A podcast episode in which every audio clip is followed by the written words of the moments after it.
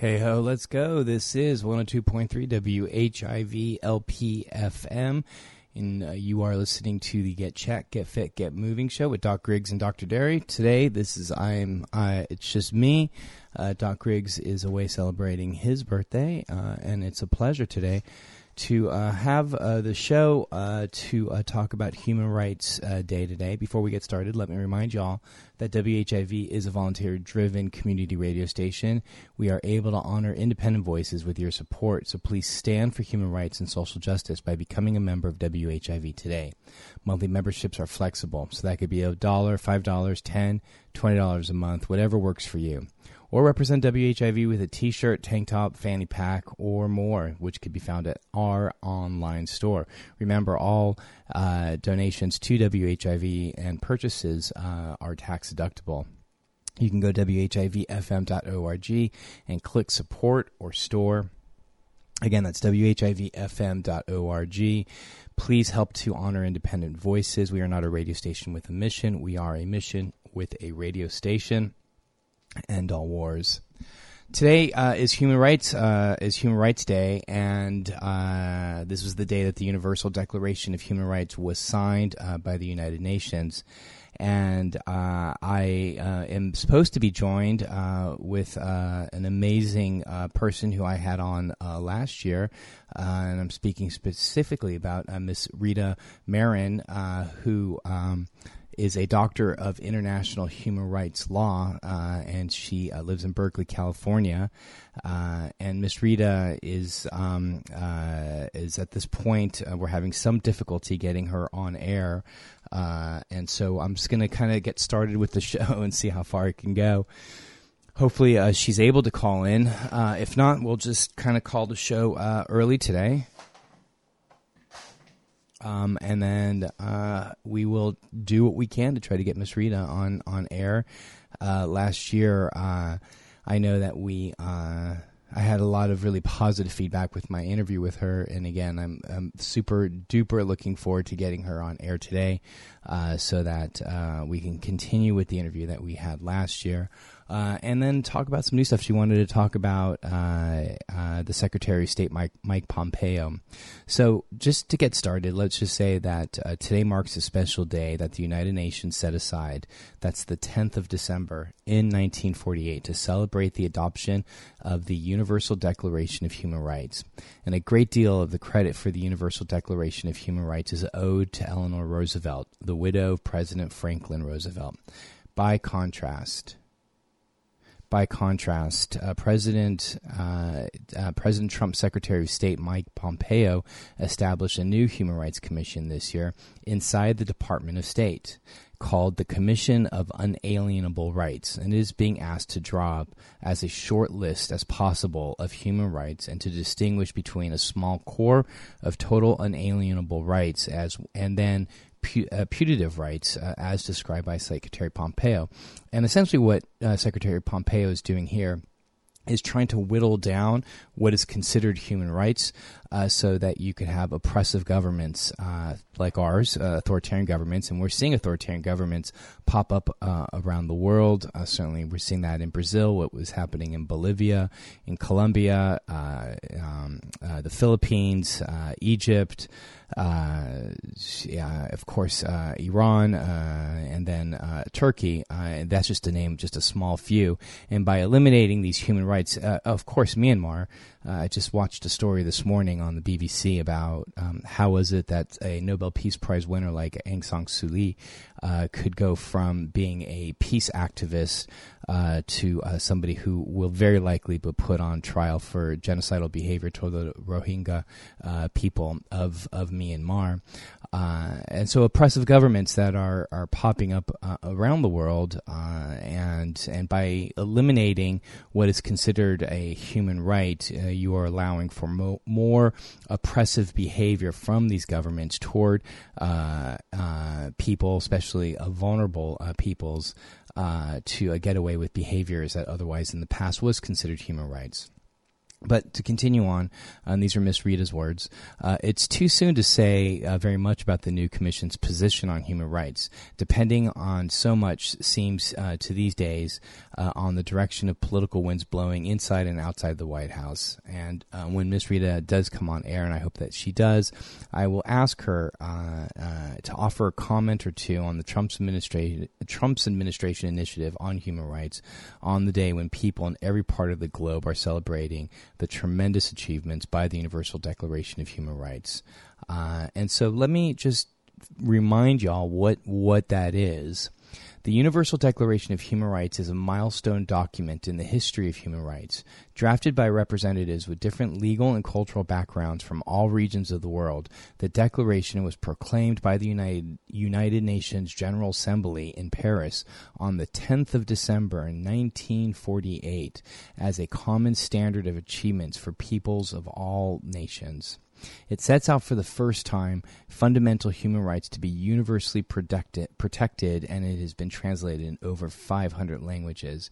And if I have my math right, I think uh, that's 71 years ago uh, that this has happened. So, the preamble starts with whereas the recognition of the inherent dignity and equal and inalienable rights of all members of the human family is the foundation of freedom, justice, and peace in the world, whereas disregard and contempt for human rights have resulted in barbarous acts which have outraged the conscience of mankind in the advent of a world in which human beings shall enjoy freedom in speech and belief and freedom from fear and want as has been proclaimed as the highest aspiration of common people whereas it is essential, if man is not to be compelled to have recourse as a last resort to rebellion against tyranny and oppression, that human rights should be protected by the rule of law, whereas it is essential to promote the development of friendly relations between nations, whereas the peoples of the United Nations have in the Charter reaffirmed their faith in the fundamental human rights, in the dignity and worth of human persons, and in the equal rights of men and women, and have determined to promote social progress and better standards of life in larger freedom whereas member states have pledged themselves to achieve in cooperation with the United Nations the promotion of universal respect for and observance of human rights and fundamental freedoms, whereas a common understanding of these rights and freedoms is of the greatest importance for the full realization of this pledge. Now, therefore, the General Assembly proclaims the Universal Declaration of Human Rights as a common standard of achievement for all peoples and all nations to that end that every individual and every organ of society, keeping this declaration constantly in mind, shall strive by teaching and educating, uh, by educating. excuse me, that was my phone. I was hoping that was going to be Miss Freedom. Let me start again.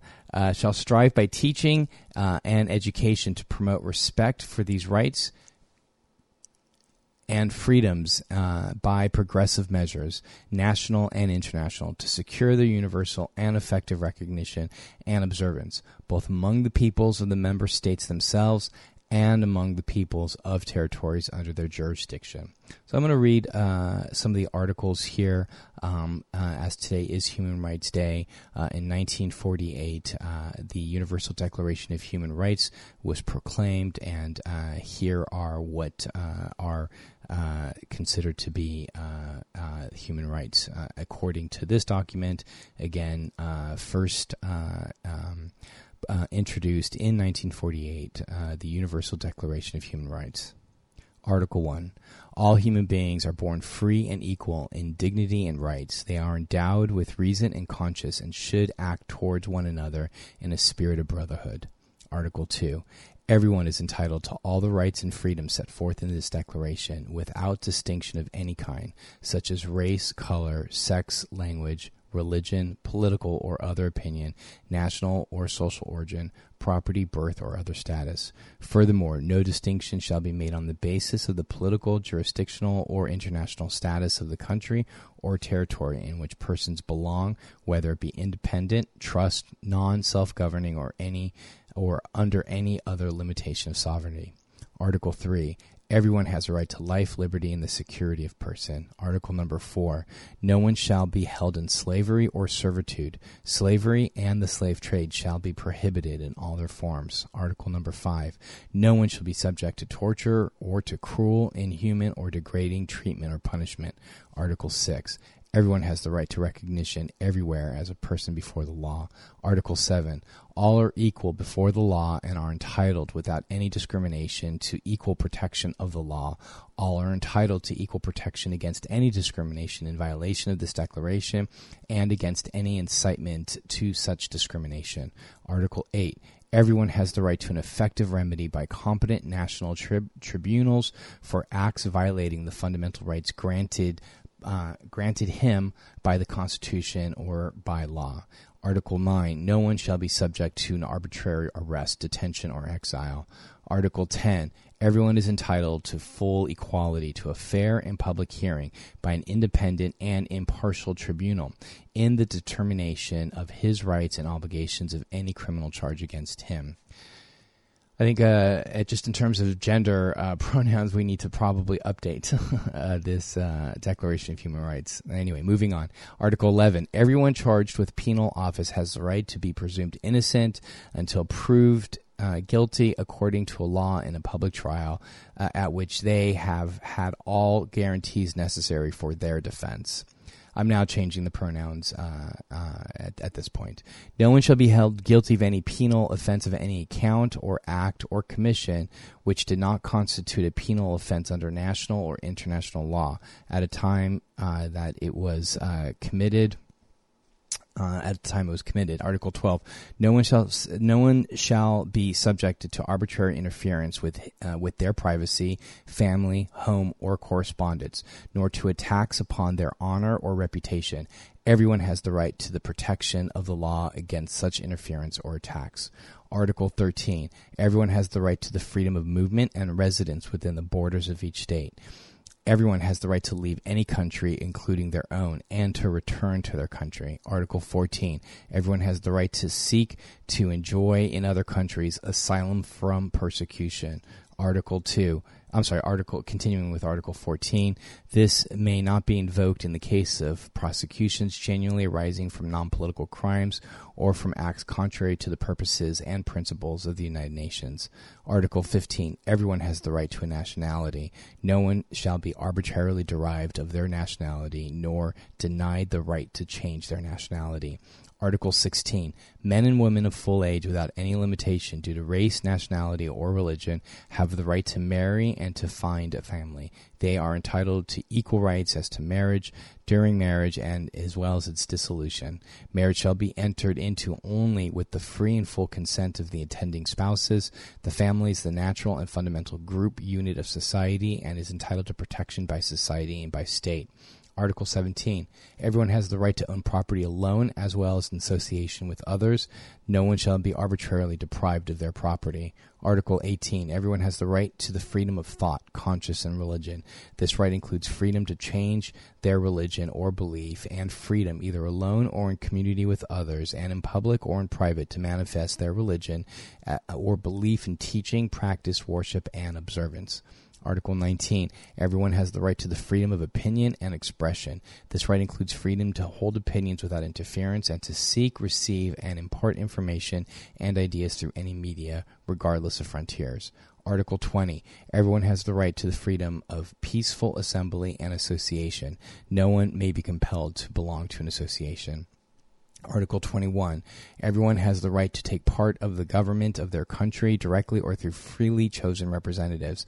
Everyone has the right of equal access to public service in their country. The will of the people shall be the basis of the authority of government.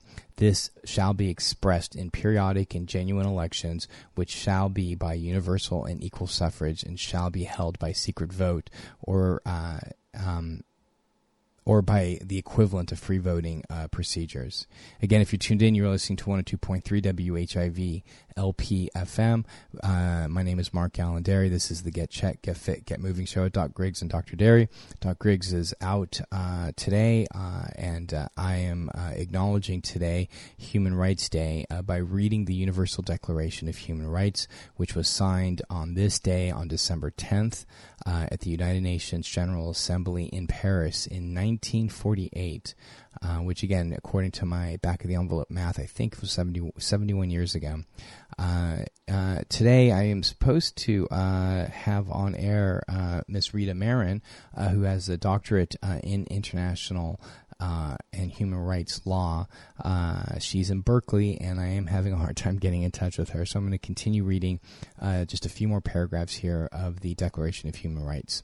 Uh, Article 22 Everyone, uh, as a member of society, has the right to Social Security and is entitled to realization through national effort and international cooperation and accordance with the organization and resources of each state and the economic, social, and cultural rights indispensable for, his, for their dignity and for the development of their personality. Article 23 Everyone has the right to work, to free choice of employment, to just and favorable conditions at work, and to protection against unemployment. Jeez. Everyone without any discrimination has the right to equal pay for equal work. It's hard to sit and read this and think about how far back uh, our own country is. We haven't even signed in uh, um, the Equal uh, Amendments uh, Act here, uh, and it's unbelievable, even in our own country, how how uh, men and women, um, uh, certainly uh, uh how uh, uh, white versus communities of color, and how we have un- unfair and unequal. Um, pay depending on gender and, and racial ethnicity. Everyone who works uh, has the right to just and favorable remuneration, ensuring for themselves and their family an existence worthy of human dignity and supplemented if necessary by other means of social protection. Everyone has the right to form and to join trade unions for the protection of their interests. Article 24. Article 24 Everyone has the right to rest and leisure, including reasonable limitation of working hours and periodic holidays with pay jeez. Everyone has the right to standard uh, of living adequate for the health and well-being of themselves and their family, including food, clothing, housing, and medical care. Oh, yay, we have Rita. Okay, hang on a second. Let me see if we can make this happen. Hello, Miss Rita? Yes, it is. I'm sorry. How are you? I'm okay. I'm awake. I get. I guess you called me. You must have, and I didn't hear. Yeah, yeah, yeah. Well, thank you so much. You know, I've actually we started the show. I'm so glad that you were able to call in. Um, I actually was just wrapping up. Uh, I have just read the entirety of the uh, of the human uh, of the Universal Declaration of Human Rights. And before yeah. before we get started, I just I was just really struck more than anything else about how our current society right now, and certainly in this country, has failed in so many respects. Uh, just from things as you know, guaranteed. Um, the idea of, of equal pay for equal work, uh, the the idea of uh, of uh, starting uh, and being able to partake in trade unions, and so many so many other examples. But I, I just wanted to one just kind of welcome you on board. I wanted to read your introduction to to our um, to our listeners. And so, uh. Rita Marin's two feet are solidly planted on both sides of the deep line that runs between academia on one side and civil society on the other.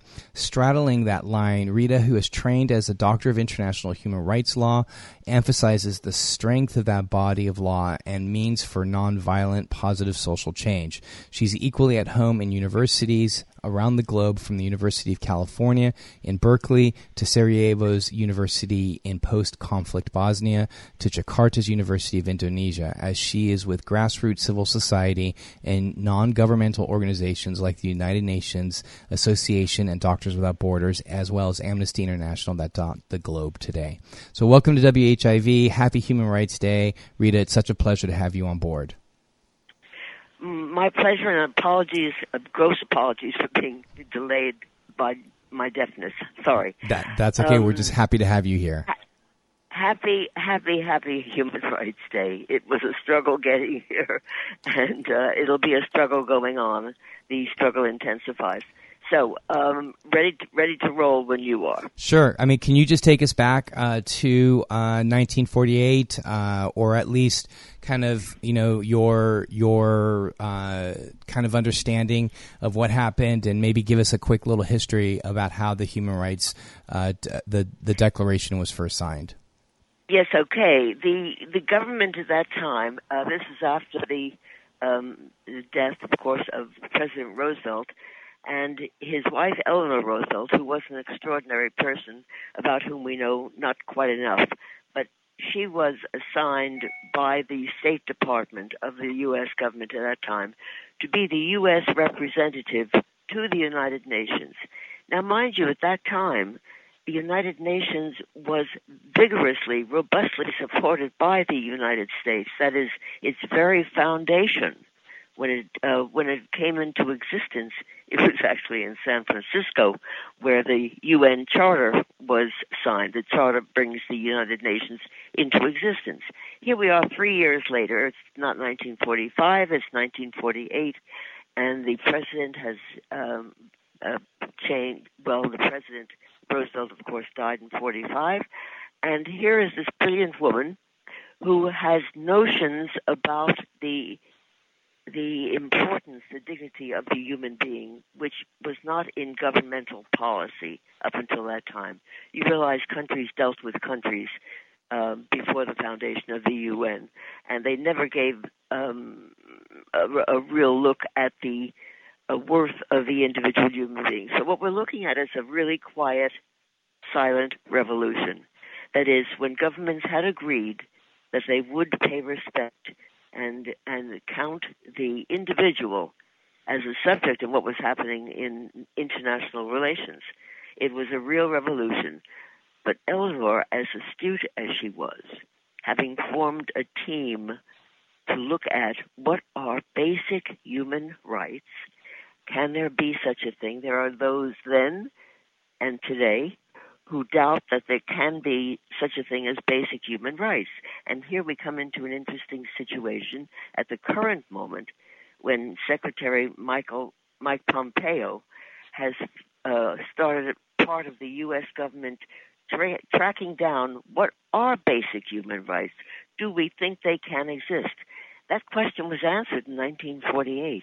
It took a lot of effort on the part of Eleanor Roosevelt and her team made up of, of, of a French jurist, René Cassin, of a Chinese Confucian scholar, Peng Chun Chang, and a Lebanese Christian, um, uh, who all of whom together, uh, the four of them, worked on putting together the answers to the question, what are basic human rights? And here is Mike Pompeo in 2019 and onwards tackling the same question. But why is he tackling it? What have we got here?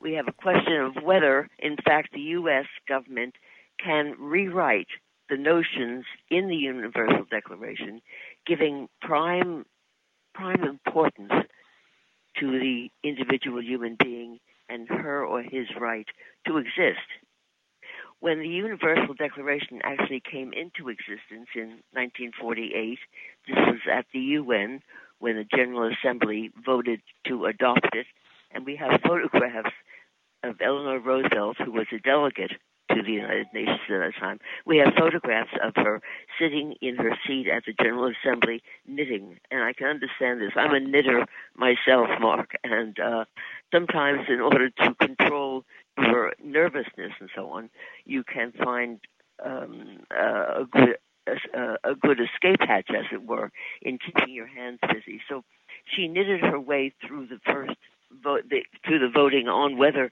the Universal Declaration of Human Rights, which I'll call the Declaration for the purposes of our call here today, whether it could be adopted by countries. Were countries going to actually afford the individual the right as um, as a, a grand offering to have rights. what are you? What are universal rights? Well, nobody had ever said that there was such a thing.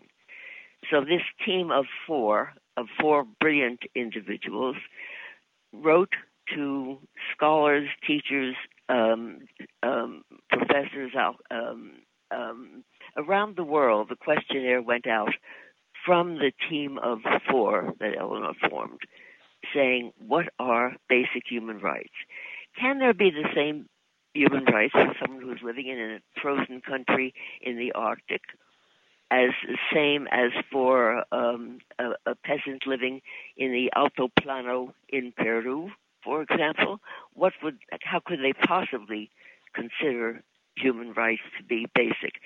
So each each of those letters that went out, the questionnaires, got returns, and by the way, they're in a book, and the book is available in in in certain libraries, certain certainly in Berkeley at the University Library. The answers came back, and um, they were put together by Eleanor and her team of four, and they determined to call it. They didn't even know what to call it.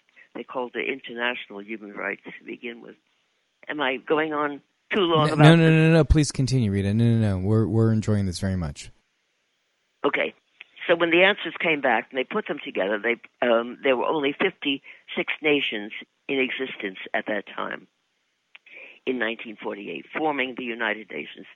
They told them it, be, it was adopted by the UN General Assembly that there is a document called the Universal Declaration of Human Rights, and it was adopted on December 10th, and that's that's the grand moment when around the world today, people and governments, and whether they're dissidents or oppressors or the people enjoying the benefits of rights, they come together on this one day to recognize that this was a change in history, a quiet revolution, when the individual was granted the idea of rights.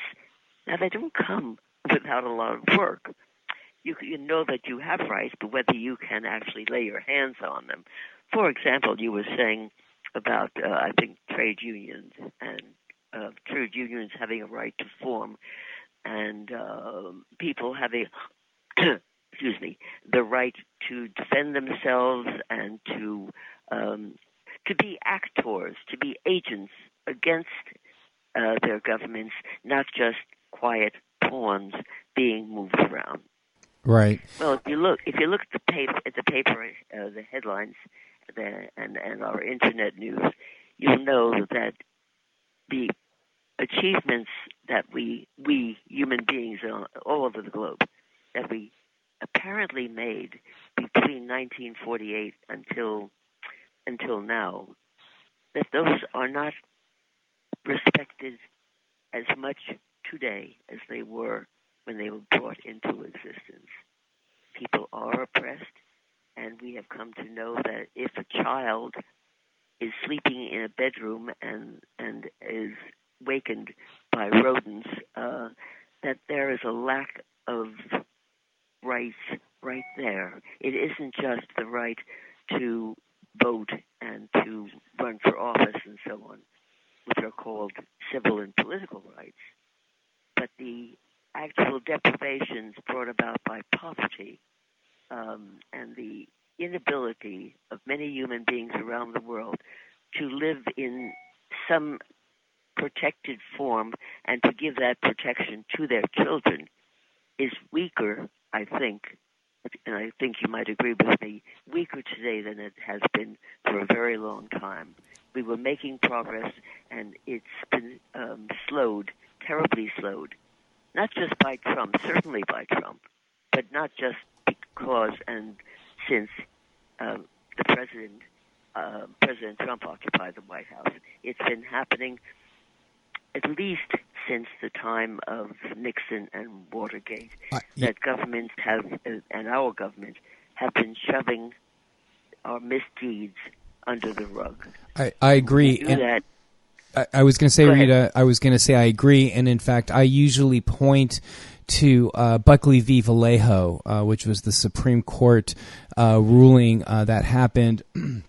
I think in 1973, uh, under uh, 72 or 73, uh, of course, during uh, uh, President uh, Nixon's presidency, and just to kind of remind you, because I think the point that you're making is, and I and in almost in every lecture that I give, I talk about Buckley v. Valeo, because what it essentially did, and and I think you'll agree with me on this point, is that what we have seen, and in light of what you were just talking about about children waking up uh, in in uh, in in the middle of the night due to rodents maybe scampering uh, through their bedroom or even on top of their beds, really showing a, a and highlighting a fact of of extreme poverty that we see here in the U.S. That we put corporations' rights in front of people's rights. And Buckley v. Valeo was the Supreme Court uh, ruling that essentially gave corporations uh, personhood, which is absolutely ridiculous, and and uh, in that we allow corporations to have the same rights as a human being, and and as you say, I don't think that this is something that started uh, with President Trump. President Trump is is nothing but a uh, a symptom uh, of the disease, and that and to me uh, that again started with initially the uh, Buckley v Valeo uh, ruling again, which gave corporations personhood, and then of course in under the Constitution of the United States, the First Amendments. if corporations then are persons, then the corporations should enjoy the same rights as, as as persons, and therefore they should have First Amendment rights. And of course, corporations corporations aren't really people, so how do corporations speak? Well, they speak through the use of money and that is how money has uh, completely uh, uh, retarded our, our politics uh, through, of course, uh, campaign donations, legalized bribery, and then, of course, in 2010 uh, with the um, with the Supreme Court ruling of, and I just I I always seem to space out on it when I need it, that allowed for unlimited amounts of unlimited amounts of money to be to flow into our, our political system. again, highlighting how, and and I would like your comments on this, Rita, uh, before we turn over to uh, the Secretary of State and some of his absolutely ridiculous comments that he's been making as well. But just your thoughts about how is it that we got to a point where we allow corporations to have greater human rights than actual people? You know, when Greta Thunberg, the 16 uh, year old from Scandinavia, came across the Atlantic in um, a power boat. I'm not good on this. I, I don't understand. But she, it, it was a solar powered on a boat that was sun powered. It was solar powered. Uh, yes. And and when she turned to look at uh, to talk to the people at the United Nations, and kind of said, I I'm not even trying to be exact, but she said, "You folks out there, you can't keep saying we young people are going to take care of it. You brought this into existence, and you've got to work with us to stop it." It wasn't the easy uh, pass off that pass along that people are tending to do these days uh, is saying the young people will take care of it. They're concerned. And Greta Thunberg knew that, yes, the young people will be working with us, but we have to all all work together. We have to get our our our, our uh, duffs off the couch stop being couch potatoes. We have work to do, and she wasn't uh, slow to to point that out, which doesn't make her terribly popular with a whole range of people who would rather think that they we've brought about this wonderful world, and now the young people will take it over.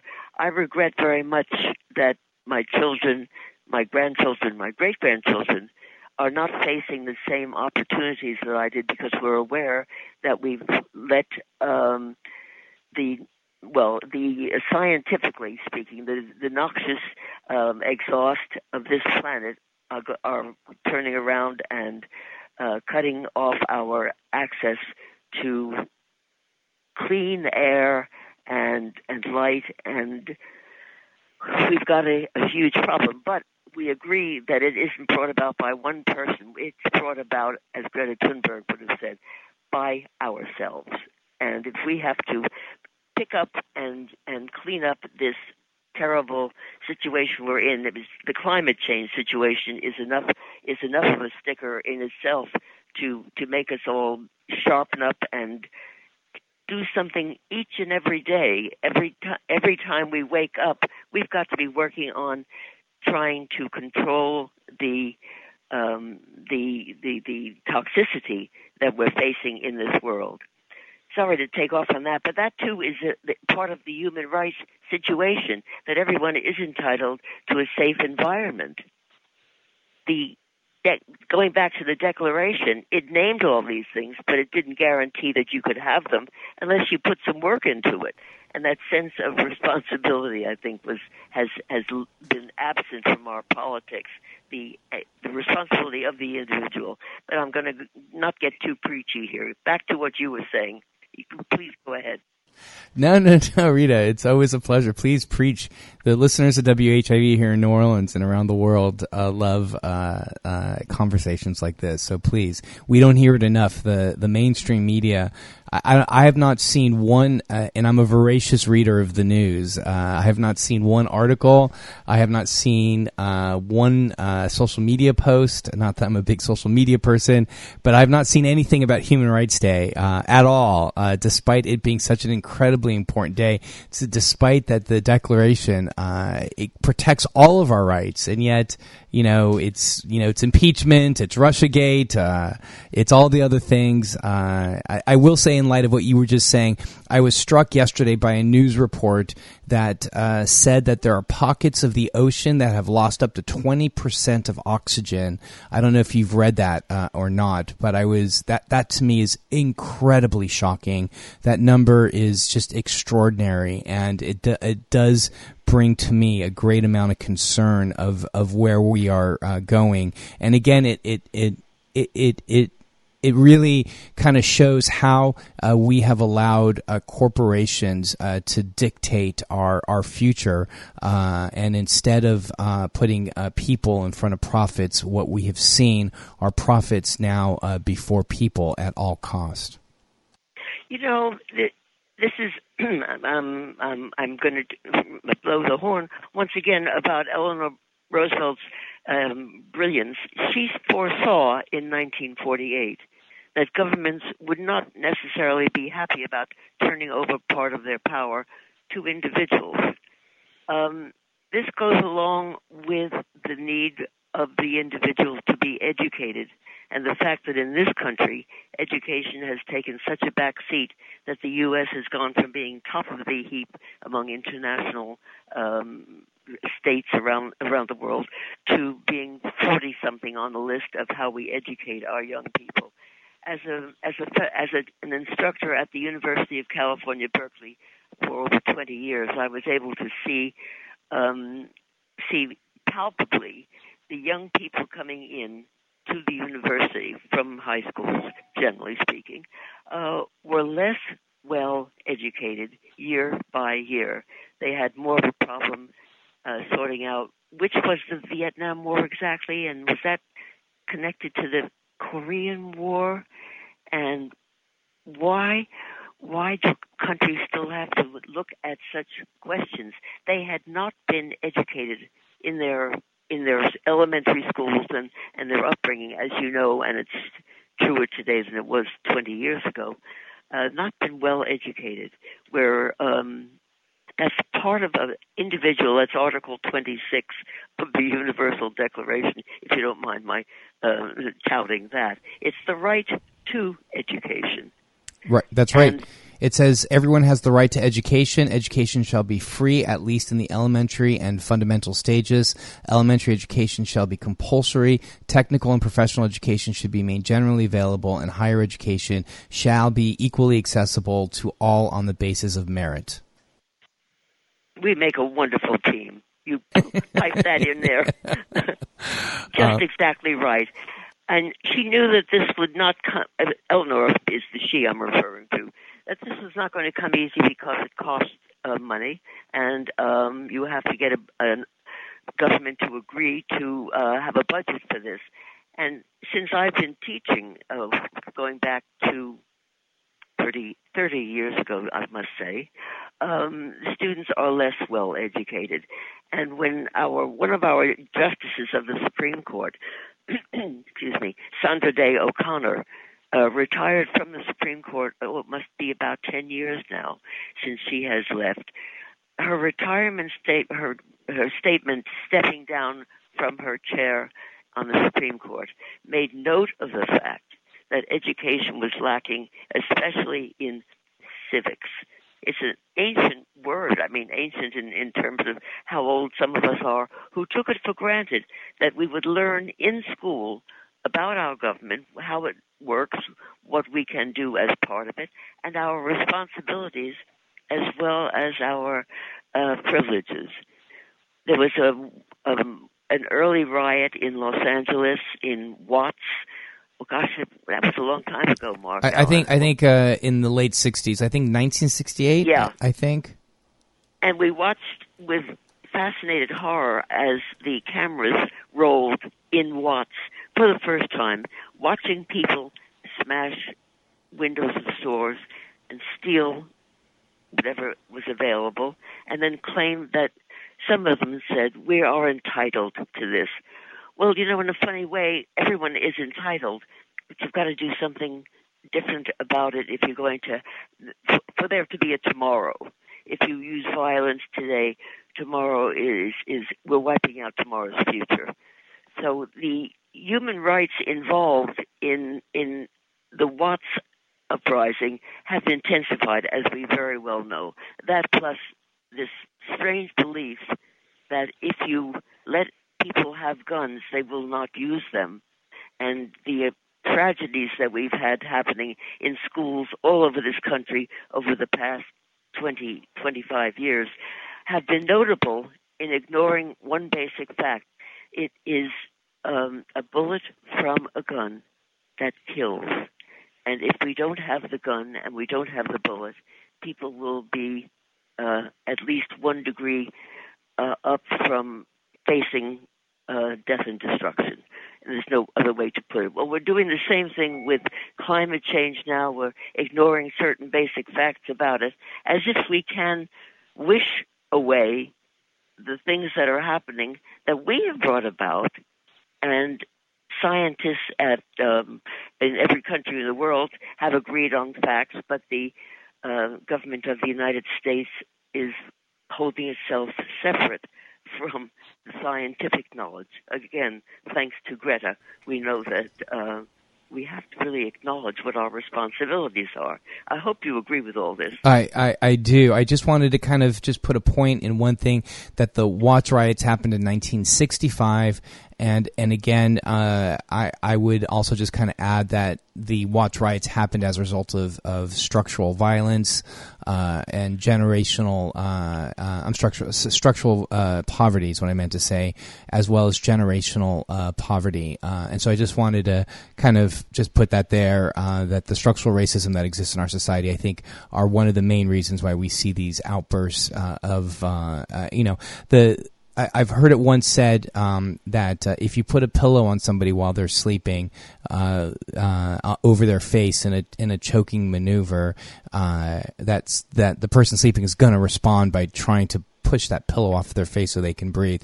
And I heard that very eloquent analogy in light of an academic talking about how the people of Palestine are responding to the oppressive 51 year rule that the uh, uh, that uh, that the horrific uh, Israeli government, right wing Israeli government, uh, has been uh, suppressing the the Palestinian people. Of course, there's going to be a response, and so I just wanted to put a little point in that with the when we see some of yeah. the, these riots riots occur, they're really largely happening as a result of structural racism in this country, uh, and then which of course leads to structural uh, uh, violence as well as generational violence too. Well, you know, growing up in in this country, one tends to have uh, a, a, a favorable bias towards civil and political rights. That is, the right to be able to run for office, the right to vote for someone in office, and so on. But you need the education behind it before you can make sense out of it. We haven't had it, and we do have in office now um, the um, I, I don't like to say derogatory things about a person, but certainly the office of the president is not living up to the duties and responsibilities that are in our Constitution. And this Constitution of our, our uh, of ours acknowledges that when an international treaty, such as the UN Charter, comes into existence, it becomes part of our domestic laws once it has been adopted by the, the two thirds vote of the Senate and it's gone to the president. So along came um, Eleanor with this notion of rights, and uh, some would call it a misbegotten sense of uh, uh, people's privileges that they're entitled to. Well, the the idea is there, the concept is there, but um, Eleanor Roosevelt knew that countries would not easily give up any part of their power. So she called for the Universal Declaration. It's just this historical note I want to establish for your audience. They, she called for the Declaration to be not a treaty, but a simple declaration of the UN. That means that countries adopted it in a very positive way and a hopeful way, but it gave no rights to anyone. She intended and this is what has come about, that there would be international treaties. Now, treaties are binding law. When a nation signs a treaty, it is the same as when you buy a house and you uh, you sign the deed and the contract. You own the house, and it is it, it's part of uh, the, the legal structure of the country, the rule of law. She knew that countries would not agree to give these rights. And so she called the Universal Declaration a declaration, and that means that it has to be further enacted by laws and treaties that came about after that, which has happened. And the U.S. government has been, at many, most points at the beginning, a very vigorous and uh, uh, enthusiastic supporter and proponent of the protection that human rights can, can and must afford to people. But, you know, to be as politically astute as she was and to know that as high minded as Franklin Roosevelt and um, the leaders of the uh, victors of World War II uh, that put together the United Nations, that they would um, not necessarily continue to be in agreement. Well, she was so right. 48, 1948 was probably the last year that the Universal Declaration of Human Rights could have been adopted because after that, the Cold War broke countries down into more questions of opposition about what are rights. And that's where we come forward, unfortunately, to what's happening in our U.S. government today. Yeah, uh, you're. I think you're talking about Secretary of State Mike Pompeo. I am getting back to my Pompeo, and just being um, really shockingly aghast at the difference of attitude towards the rights of the individual, in fact, towards the well being of the individual.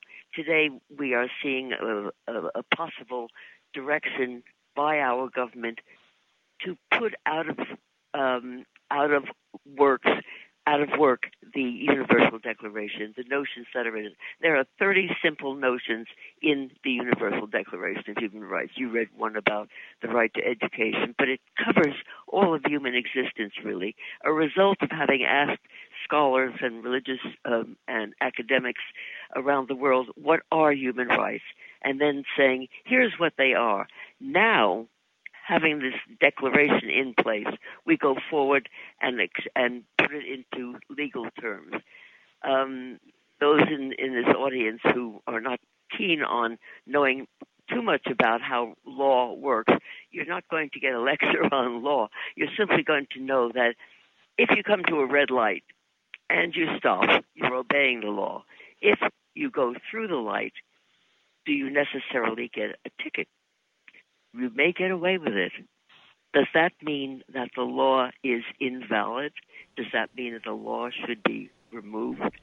Um, the the red light uh, as a, a kind of symbol, uh, an everyday symbol of what rule of law comes down to, is is worth, I think, reminding people and saying that we've got to do something to give it strength because it's not going to happen on its own. And in point of fact, when we are being led by people who have material gain as their main objective rather than the well the well-being of the individual, we've got a, a, a, tougher fight on hand. Now, let's get down to what the struggle is about. Do you agree we could look at some things that would would change things for the better? Yeah, I, I just wanted to just because uh, I I think it's so important. Just one more point with this, uh, and if you can just give us one more uh, uh kind of Please, yeah. yeah. yeah just one yeah. more point regarding um, uh, Secretary Pompeo's uh, commission that he has started, and I just wanted to highlight an incredibly important point: is if they are getting rid of these unalienable rights, who then gets to decide what an unalienable right is? Uh, so Secretary of State Pompeo put together 11 folks, uh, these commissioners. Um, come from backgrounds uh, grounded in religious freedom issues with known opposition to LGBTQ and reproductive rights. There's only three commissioners that are women and only two of color. There's no representation of the LGBTQ, immigrant, indigenous, or disabled uh, communities. And to me, this is so incredibly insightful from the government's perspective as to what they are trying to do. And I started the show by talking about uh, this commission and how they are actively trying to reverse what is considered a human right so that we are moving further down a path of authoritarian governments. And I just wanted to know if you could just comment on that. Well, yes, I, I'm happy to. But you know, the, you pointed out rightly what the how the commission is is being how the seats are being filled on this commission called the commission uh, unalienable rights commission. We're not quite sure what it means and how it will all work out. But what we do know is that a new approach is being taken unilaterally as usual by people uh, in the United States. All the people you named with and without their variations as to gender, um, race, and, and religion, and so on. Regardless of that, they're all from the United States, whereas the Universal Declaration of Human Rights was put together by people of the world. It's as simple as that. We can't. We're we're usurping the the importance that we have given to the fact that every human being born is entitled to all of the rights named in the Universal Declaration if he or she will just get off his or her duff and and go to work for it. So we're we're we're back where we started unless we know that we have some means of regaining the ground that we've lost. Um, I think today there are civil society organizations doing fantastic work. And I just want to say that for me, the solution lies in the direction of seeing a problem and seeing which organization a problem that relates to human rights, seeing which organizations are active on it. For example, the Sierra Club or the Environmental Defense Fund, if you're looking at the climate, or Amnesty International, and uh, everybody uh, is aware of their right to not be oppressed and is doing something about it through the organization. Um, whatever your interest is, whether it's climate, scientific, or cultural, um, religious, the religions of all worlds are united in absolutely requiring that people understand their right, their inalienable, inalienable right to have a place on this planet that's safe, that's protected, but they must, we all must now do much more about it than we've done in the past. Choose your organization is my answer to this. When my students want to go um, to make a journey to India or some remote country where there are tremendous populations that are at risk. Um, I just remind them, please go doing the work with some organization that has got a handle on this. Don't don't try to tackle it tackle it on your own. We're not all um, Greta Thunberg. I'm afraid we haven't got that uh, charismatic approach to having the um, the people of the world watch what we have to say. We must be doing it together as civil society. We are going to get back our position of dignity and integrity in this world by actively working for it. And if we I, I think my for myself that's the uh, way that we must go is united on on on these questions that's I think what you were uh, coming to also. Yes, I, I, I, you know, this morning as I was looking for articles and uh, uh, and trying to find something about Human Rights uh, Day today, uh, in recognition of the signing of the Declaration in 1948 on December 10th, I I came across somebody who I used to admire for many, many, many years. I had posters up in my office, uh, uh, and, and, I'm speaking specifically about Aung San Suu Kyi and uh, and oh. how. Oh. And I just wanted to, yeah.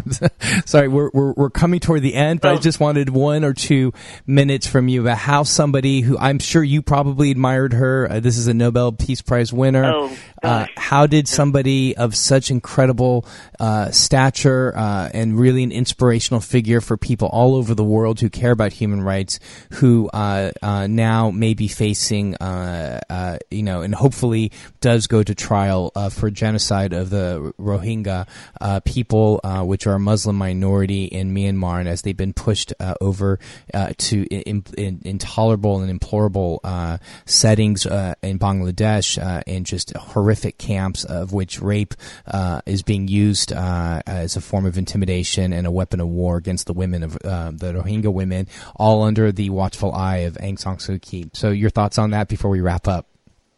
Yeah, uh, we have to accept that we're human beings. We're terribly fallible. I'm sorry to say, not you and not I, certainly. We're above, but really that we have to go on because it, the what we have done is create another couple of generations who are growing up not knowing the the kind of safety feeling that um, governments are respectful of rights could afford to their citizens.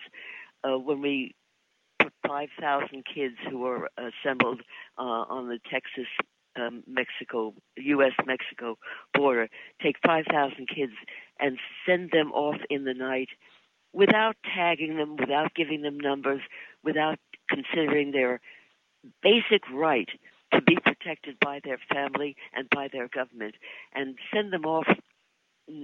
We don't know if they'll all ever be reunited with their parents. We've got lawyers working on this down at the border these days, you know that. So when you mention an Aung San Suu Kyi, we can only say that that the fallibility of the human being is not going to change. I could never explain what's happened in in in terms of her apparent change of um, of practical application of rights for her for her country and as that, that affects the rest of the world. We go on just the same. We put together voluntarily our organizations. I was just at a um, um, annual meeting of the American Civil Liberties Union, the ACLU, which celebrates Civil Rights Day every year around December 10th. And um, you know, there are people who are younger and um, and I hope much smarter, who are getting together. And when you look at the diversity of the crowd at amnesty meetings, at ACLU meetings, at Doctors Without Borders, what they're doing, you think the the beauty of the human being yeah. continues yeah. to exist, and we must give it just the fullest play that we can. Thank you, Rita. We, brains. Thank you, Rita, so much. We have 10 seconds left. I just want to say thank you so much, and thank you for everybody tuning in on WHIV. Today is Human Rights Awareness Day, and we are community radio dedicated to human rights and social justice. Thank all for listening. Thank you, Rita. I'll